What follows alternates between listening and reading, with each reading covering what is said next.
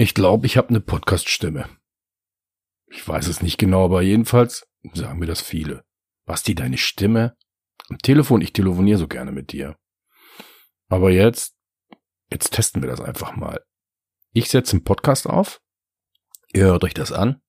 Ich weiß noch nicht so genau, worum es geht, aber ihr hört euch das an und ihr sagt mir, was ihr davon haltet. Und was man damit machen kann. Lasst uns das mal probieren. Ich lese euch mal ein kurzes Adventsgedicht vor. Der Verfasser ist unbekannt. Hm, ich habe das hier mal mit der Suchmaschine meiner Wahl im Netz gefunden. Also es geht los. Wenn Riegel fallen von den Herzen, wenn wir auch sehen, dass Nachbarn schmerzen, wenn Worte kleiner als die Tat, wenn Seele ohne Stacheldraht, wenn Liebe einen Namen kennt, dann, liebe Freunde, ist Advent. Ich finde, dass das Gedicht gerade ganz gut passt zu den Nachrichten, die wir so in den letzten Wochen und Tagen so bekommen haben aus Polen, aus dem Mittelmeerraum und aus dem Ärmelkanal. Auf dieser Seite, auf der ich gerade bin mit diesen Adventsgedichten, habe ich ein weiteres gefunden. Bei vielen lohnt es sich nicht vorzulesen weil sie einfach furchtbar sind. Aber dieses ist besonders furchtbar, weil es, so wie ich finde, überhaupt nicht mehr in unsere Zeit passt und man es auch gar nicht so beobachten kann. Ich will euch das jetzt mal nicht vorenthalten. Also. Advent, Advent, du leise Zeit, bringst uns einander näher. Und die Welt hält kurz den Atem an, und wir schätzen die Zeit nun mehr. Ja, ich weiß nicht hat man irgendwie so nicht das Gefühl. Das kann natürlich auch an unser, an unseren Nachrichten äh, liegen. Diese furchtbare Pandemie, aber so richtig den Atem hält keiner an. Alle schreien. Jeder hat irgendwas zu sagen. Egal, ob es positiv ist oder negativ. Alle bollen sich nur noch an. Gar keiner hält den Atem an. Ich würde mir das, glaube ich, mal wünschen dass wir wirklich mal eine ruhige Adventszeit haben, wo die Leute wirklich mal aufhören, sich anzuschreien. Man kann ja miteinander reden, aber ich habe so das Gefühl, wenn man so in die sozialen Netzwerke reinguckt, da wird viel zu viel geredet. Macht's mal leise, haltet mal den Atem an und schätzt die Zeit. Das erste Jahr der Pandemie, das war für uns als Familie und für mich eigentlich ein Glücksfall. Weil alles ging langsamer, wir haben nicht mehr so viel gearbeitet, wir waren viel zu Hause, die Kinder waren viel zu Hause und wir haben viel mehr miteinander gemacht, ohne dass wir das Haus oder das Dorf verlassen haben. Wir waren eigentlich uns wieder mit uns selber beschäftigt. Sicherlich war das für die meisten in dieser Gesellschaft eine Katastrophe. Leute haben ihre Existenz verloren, ihre Gesundheit, ihr Leben. Das gibt's wahrscheinlich jetzt immer noch. Aber wenn ich mich so an diese Zeit zurückerinnere, unser Dorf, muss ich sagen, war ziemlich schnell komplett durchgeimpft. Wir haben diese Zeit unglaublich genossen, haben viel Zeit miteinander verbracht, in den Familien, auch in Freundeskreisen. Wir waren jetzt also nicht die in irgendwelchen wilden Partykellern uns nachts getroffen haben und dann die Vorhänge vorgezogen haben. Ähm, wir haben die Zeit genutzt füreinander. Wir haben viel geredet und haben sie Abgeschiedenheit und die, die, das Mehr an Freizeit ähm, genutzt zur Kommunikation. Das hat allen gut getan. Es war eine derartige Entschleunigung.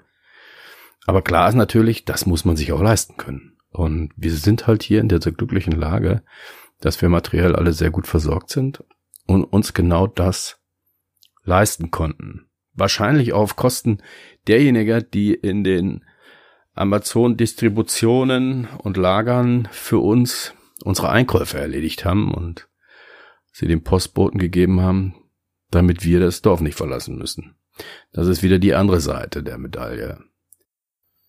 Ja, und nun sieht alles danach aus, als ob der ganze Kram wieder von vorne losgeht. Heute sind meine Kinder aus der Schule gekommen und haben mir erzählt, dass sie höchstwahrscheinlich wieder eher in die Weihnachtsferien gehen Meine Frau hat einen neuen Arbeitsvertrag unterschrieben. Der sollte Anfang Dezember starten. Das wird nun auch hinausgezögert. Das Theater, an dem sie sich beworben hat, muss die Pforten geschlossen halten. Da passiert jetzt auch nichts mehr. Es hat sich nicht viel geändert, außer dass die Zahlen, die wir diese, dieses Jahr im Herbst und im Winter haben, noch viel, viel schlimmer sind, als das im letzten Jahr der Fall war. Und wieder sind die wichtigsten Personen in unserer Gesellschaft die Dienstleister, das Dienstleistungsgewerbe, die Postboten, die Distribution in den Versandlagern, die Mediziner, die in den Krankenhäusern ihren Dienst tun. Es wird wohl wieder ein sehr, sehr stiller Winter. Nun ja, das soll's für heute gewesen sein. Ich habe mir letztes Jahr im Herbst ähm, dieses Mikrofon, mit dem ich die Aufnahme hier mache, gekauft, um in den kalten Wintermonaten so ein bisschen zu spielen damit. Und da habe ich ein Gedicht eingelesen für unsere Freunde hier im Dorf und habe das so rumgeschickt, um Freude zu schenken.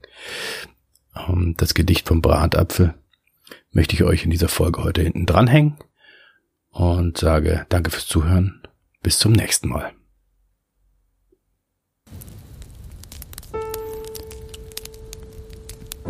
Der Bratapfel. Kinder, kommt und ratet, was im Ofen bratet.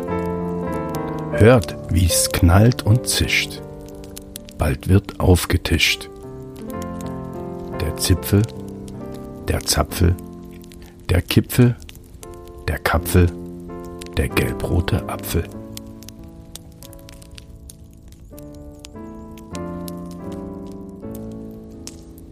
Kinder, lauft schneller, holt einen Teller, holt eine Gabel, sperrt auf den Schnabel, für den Zipfel, den Zapfel, den Kipfel, den Kapfel, den goldbraunen Apfel.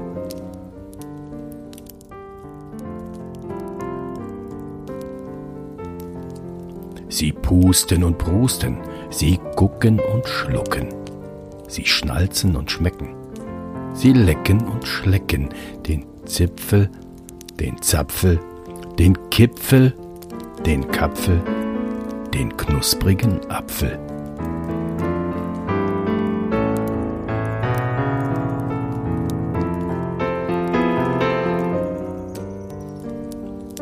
Bayerisches Volksgut.